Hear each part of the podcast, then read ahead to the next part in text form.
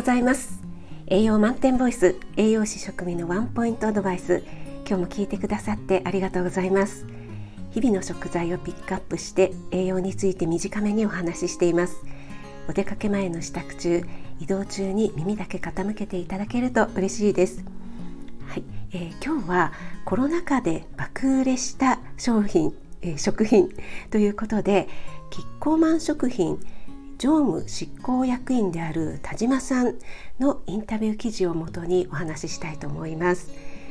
昨夜の配信でコロナ禍で自宅で料理する人が増えた、また料理を始める初心者さんも増えたというお話をしました。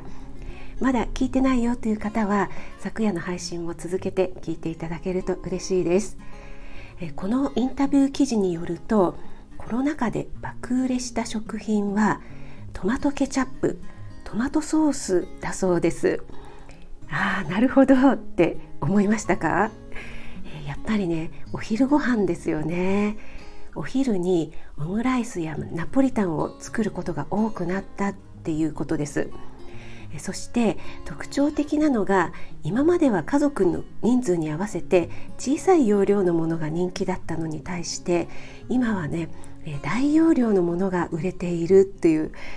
全くね、真逆の動きになっているということだそうです。そして自宅で増えた料理はというアンケートで、一番多かったのはやっぱり短時間で作れるものというね、結果なんですけども、いつもより手間や時間がかかる料理、外食で食べるような料理、これがね、それぞれ増加していたという結果だそうです。長くなった在宅時間に手作りを楽しんでいるという結果が出ているようなので、私のね、レシピ配信もお役に立てているのかなと思うと、ちょっと嬉しかったです。